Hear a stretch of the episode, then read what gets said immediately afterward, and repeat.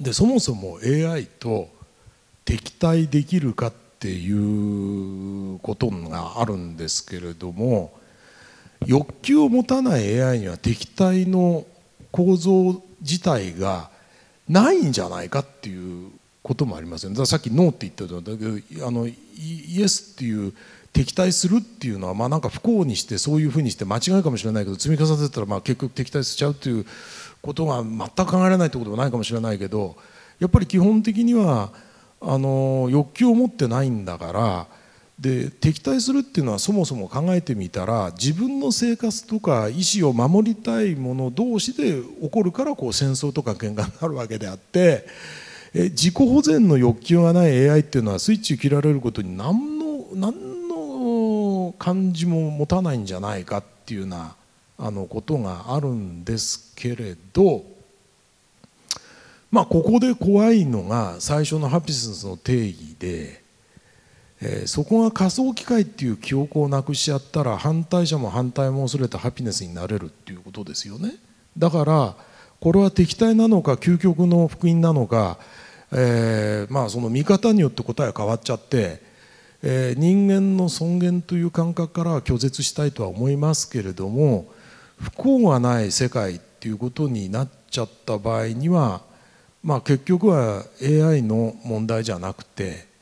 えー、人間の哲学の問題になるのかと、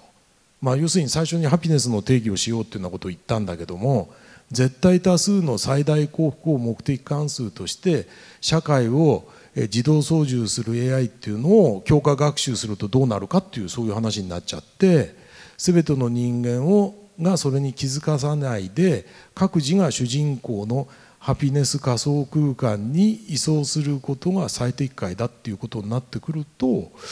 え、どうなるのかななんていうことを思いつくわけですよね。あの今ね AI が進歩してるのの他にね VR っていうのも見たことがもう実際の最新の VR 見たことある人がもしれないけどもう僕なんかも怖いなと思うのは今こうやってこういうのかぶったりなんかこうしてますけどね最終的にここに直接神経にいろんなものを与えられるようになるっていうとまあ、僕らの世代はみんな嫌がるやつが多いけど君たちの世界とかそれより下になってくるとさここに穴開けてさこうポチってやるのに対してどこが悪いのって答えるってやっちゃおうかっていう人が出てきても全くおかしくないってなると究極の仮想空間の中に入ってくるっていう感じになって多分もうそこから出たくないってさっき君言ってたよねそういうのそういうのあったらもうそこから出なくていいなんて言ってるけどそういうような世の中が実現できるっていう可能性もあるんでねあのなかなかいろんないろんなことを、えー、答えが出ないことをああでもないこうだな言ってるんですけどもあのいろいろ考えますよね。ということで最後にこう来たのはですね AI に人権を認めるのかっていうそういう話になるわけですね。えー、自意識を持つ AI をもしも開発できた時にその AI に人格を認めるべきかっていうことですね。あの AI は人間じゃないんでここでいう人権っていうのはこれ人間じゃないからね具体的には生存権とか自由権とか所有権とか人間と同等の権利を AI に認めるかということですね例えば AI に生存権を認めるなら AI の電源を勝手に切るのはいけませんというそういうことになるわけですよね。生存権認めちゃうんならね。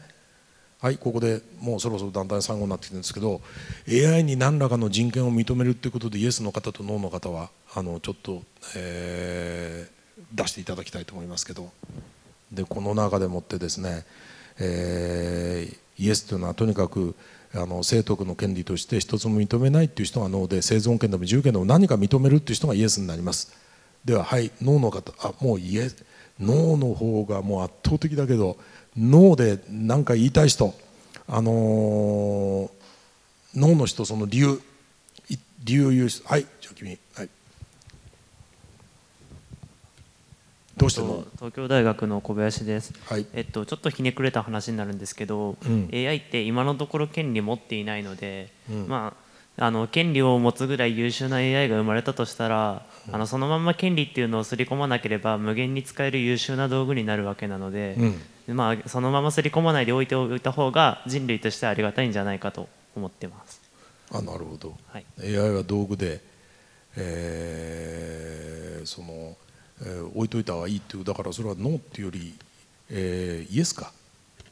だからなんで認めない方がいいあ認めない方がいいって言うのか。あの一瞬でも一回認めてしまったらもうそのままなしあそのままずっとずっといるから認めない方がいいってそう言ってんのか、一切認めないままの方がいいんじゃないかっていう話あ一切もう最初から認めないっていうあのそういうようなことをね、えー、今イエスって言った人数少ないんですけどイエスの人で今言ったのに反論できる人。誰かいますか？イエス。イエスという人いますよね。じゃあどどうしてイエスなの？今、えっと、認めると調子に乗るって言ってる AI が。そう言ってるけど、うん、えっとあ慶応の班です。えー、っとそ反論直接の反論ではないんですけれども、うん、まあ、彼の意見では、まあ、皆が認めないということを守らなければいけなくて、まあ、それは何というか坂の坂というか山の頂点にふらふら立ってる不安定なボールみたいなもので誰か一人でもポーンってボールをつついて転がり落としてしまったら、まあ、それでは、まあ、そのシステムは壊れてしまうわけじゃないですか。でまあ僕たち人間はそんなみんなががっちり守れるほど強い存在ではないのはまあ歴史的に明らかなんで多分無理だと思います。であでこれ人権を僕イエスなんですけどその話もして大丈夫です。あでまあ人間じゃなくても今でも権利を持っている主体っていうのはいて、まあ、例えば会社がお金を持って事業をやってみたいなことはできてそれを僕たちは法人と呼んでるんですけど、まあ、そんな感じに、まあ、人間じゃないけど、そういう自律的に働くようなものに権利とかそういうものを認めてややって自動的に動いてくれてみたいなことにやっても別に便利だったらそれで問題は何もないと思います。なるほどね、うん、それもなかなかだな、まあ、さっきのあのあの脳もそれなかなかだけどイエスもなかなかなんだけどじゃあ今のあの答えに対してイエスの人で反論したいという人いる？今のにさらに今にさらに、まあ、認めてもいいんじゃないかって今言ってるんだけどあの人間は弱い存在だし あのなんかそういうようなものを人間じゃないけどまあ認めないとやっぱり人間これからやっていくの大変なんじゃない？みたいなこと言ってまあの今から言ってくれてましたけどもどうですか？はいどうぞ。あえっと、東京芸術大学の足立です。えっと私はえっと、さっきの質問にもなんか今日その人間にの脅威に、まあ、AI はなりうるかなと思っているのでなんかまあこういう問題が起こらない状況になるのが一番いいのかなとは本当は思うんですけれどもでもじゃあなんでイエスかイエスだと思っているかというとそのなんだその AI がその人間とその、まあ、起こっていることを見ればその人間と変わらないような、まあ、機能だったり、まあ、能力だったりもしかしたら見た目も獲得することになったとしたらそのやっぱりその、まあ、AI に人権を認めないっていう状況はやっぱり差別みたいなものに近いことが起こってくると思います。さっきの映像でもそうなんでしょう意地悪するとかわいそうみたいな感情が人間は起こってくるもんだとは思うのでなんで、まあ、そこにその AI に人権を認めないっていうことはもしかしたら潜在的にその、まあ、人間に対する、まあ、差別意識みたいなものが表出してくることになるのかなと思うので、まあ、イエスかなと思っています。なるほどねあの実験室では人を治すために実験動物っていうのがある意味虐待されてるんですけどそれと同じっていうふうに考えるのかそうじゃないのかっていうようなことの問題があって例えばよく言われてますけどイルカとかそういう知性がある存在を虐待してはいけないし AI も知性があるんだったら同じじゃないかとか例えば知性で分けると例えば知性ってことだけで言うんだと例えばじゃあ脳に障害がある人はどうするのかとかまあいろいろなことがあったりその虐待っていうこととかそういう人間のまあまあいろいろ持ってることの本質にも迫るようなことでえー、いろいろ考えなきゃあの考えることっていうのはもうたくさんあるんだなっていうことが、まあ、こういう議論から分かってくると思いますけれどもこの映画見たことありますか？これはですね映画で SF 映画なんですけど「エクス・マキナ」っていう映画なんですけどこれはですねここでいう右にいるあのひげのいかにもあの悪そうな人が開発者なんだけどある意味で理由で自分が開発した AI を、え、搭載の女性型のアンドロイド真ん中にあるのは女性型のアンドロイドなんですけどこれを徹底的にいじめるんですよね。でそれを見かねた人間の左のあの、右のおっさんから比べると非常になんか清廉的な若者がっていうストーリーの映画なんですけどここでいう人権というのは例えばそういう虐待を受けないという権利だとしたらあどうなんだろうかなっていうことなんですよね。で今の法律では自分が開発した所有物をどんなに手軽く扱っても罰することはできません今の法律はそうなってるんですけどももう一度会場に聞きたいんですけれどもそういう虐待されない権利も認めないっていう人はノー生存権でも自由権でも何か認め認めてもいいんじゃないかっていう人はイエスでもう一回挙げてくれます？それでもノーノーか。あ脳がちょっと心持ち減ってきたような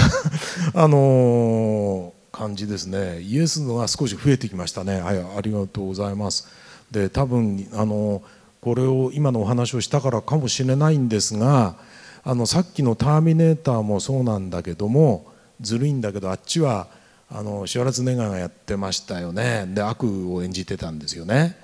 でこの映画はこの女の子が可愛いからねこういうのでやっぱりこう影響を受けちゃうのね人間ってね。あれがなんかいかついあの変なものすごいおっさんだったらいいんじゃないっていういらないんじゃないかって答えが違ってきたんじゃないかと僕は思いますけれど あの実は AI の研究のこの倫理問題っていうのがあるんですけどすでに議論が始まってますこれはもう学会でもそういう議論が始まってて生命科学の分野で人の受精卵の使い捨てが許されないっていうのと同じように実験室で一度できた AI の電源を切るのはいけないっていうようなことを言ってる人もいるんですよ。まあこれそれがいいって言ってるんじゃないですよ。そういう人がいるって言ってるんですね。でまずは結論は出てません。だからその実験動物の虐待と同じように徐々にそのなんかこういうことに関しても変わっていくのかなっていう感じがまあしてるとこですね。まあ、いずれ AI っていうのはですね世界の管理者になるってことはですね、まあ、今日の話を聞いてても思うと思いますけどももうどうもそうなっていくのかなっていうことなんですけどももちろんね飛行機の例えば管制官っていう人があの空港では絶対の絶対的支配者で彼の言うことを聞かないと飛行機を飛ばせたり降りられないってことと同じ同じようなことなんですけどもその飛行機の管制官の人が世界を管理してるわけじゃないからそういう意味で言えば AI が世界の管理者になるって言ってもパブリックサーバントとしての管理者だっていうことであってすなわちも世界を全て支配してるっていうふうにはならないですけどね。でその時に AI が倫理的に正しくなくても合目的ならいいっていう教育を受けていれば何が起こるのか分かんなくなってきます。だんだん分かんなくなってきます。そうなってくると。さっきから何回も今日言ってるように最大多数の幸福のためといって人間的には絶対許せないっていうようなことをやっちゃうかもしれない。AI がやっちゃうかもしれない。で実験動物はいつまでも実験動物のまだからどう扱っても怖くないっていう人もいるかもしれない。人間の胸が痛むだけだと思う人もいるかもしれない。しかし AI は扱いは単なる倫理だけじゃなくて、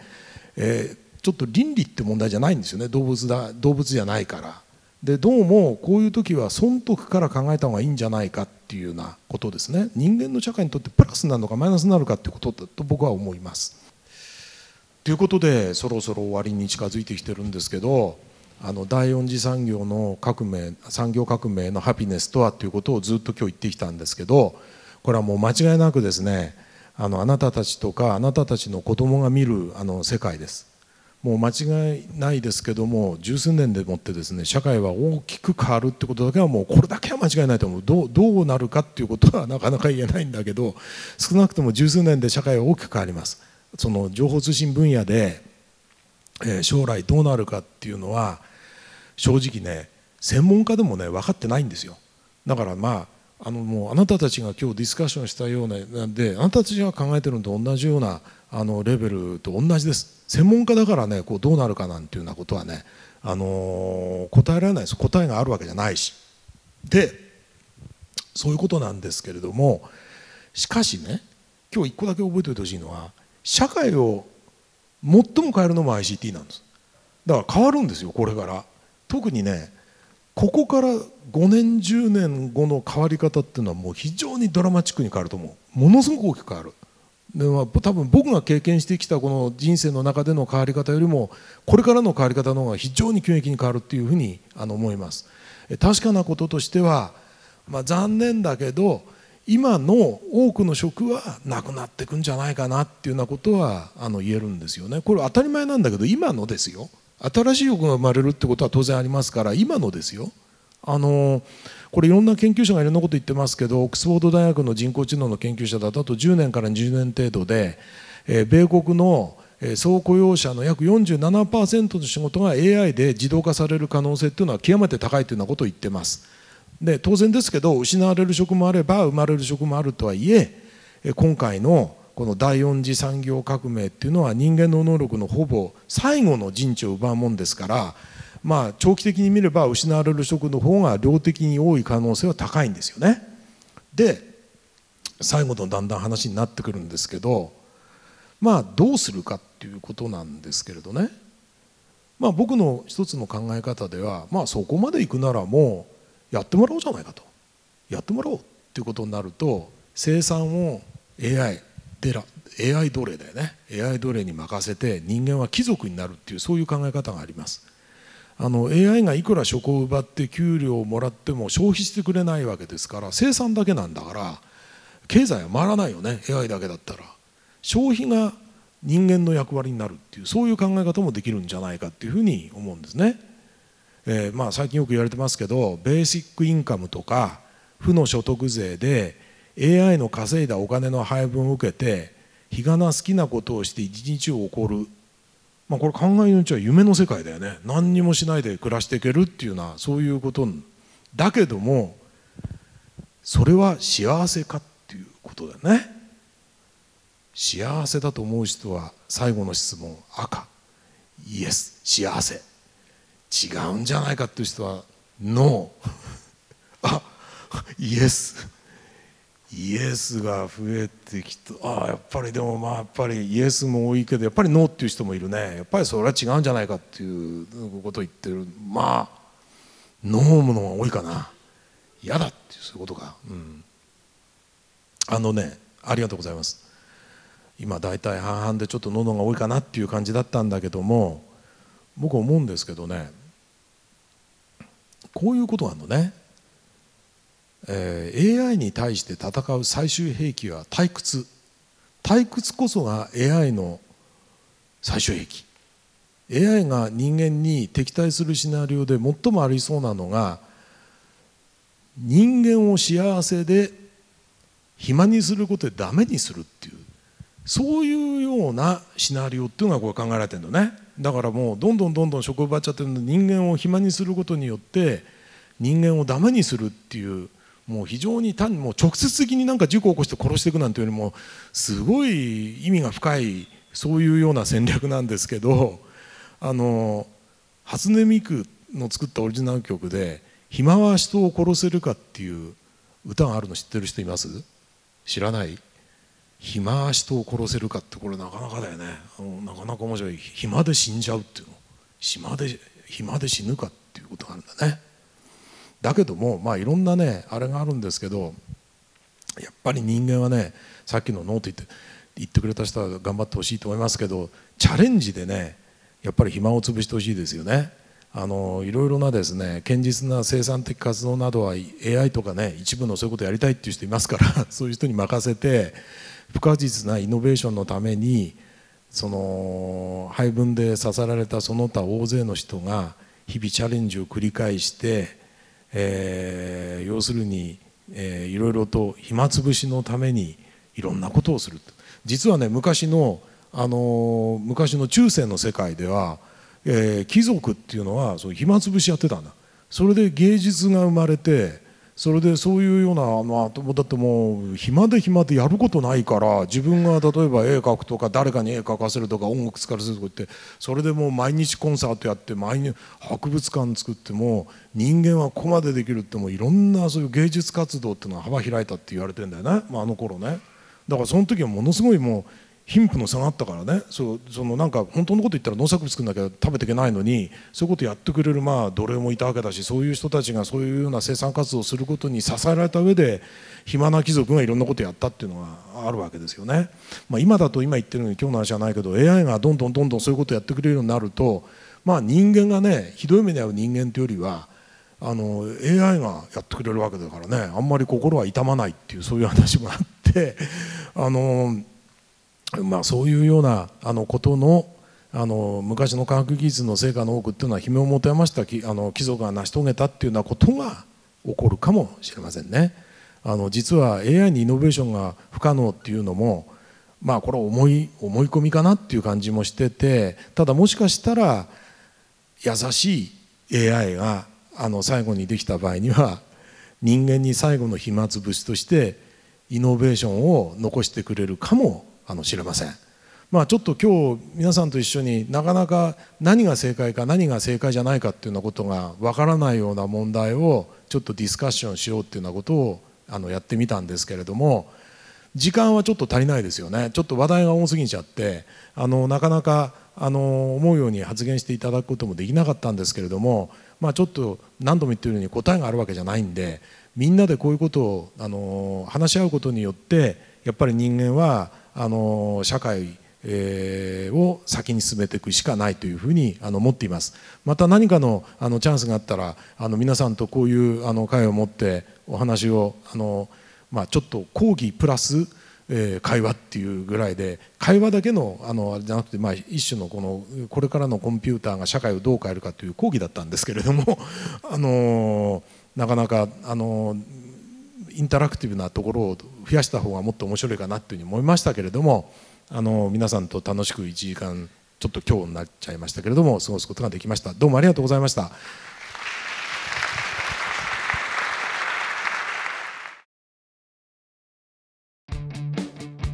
カナダでも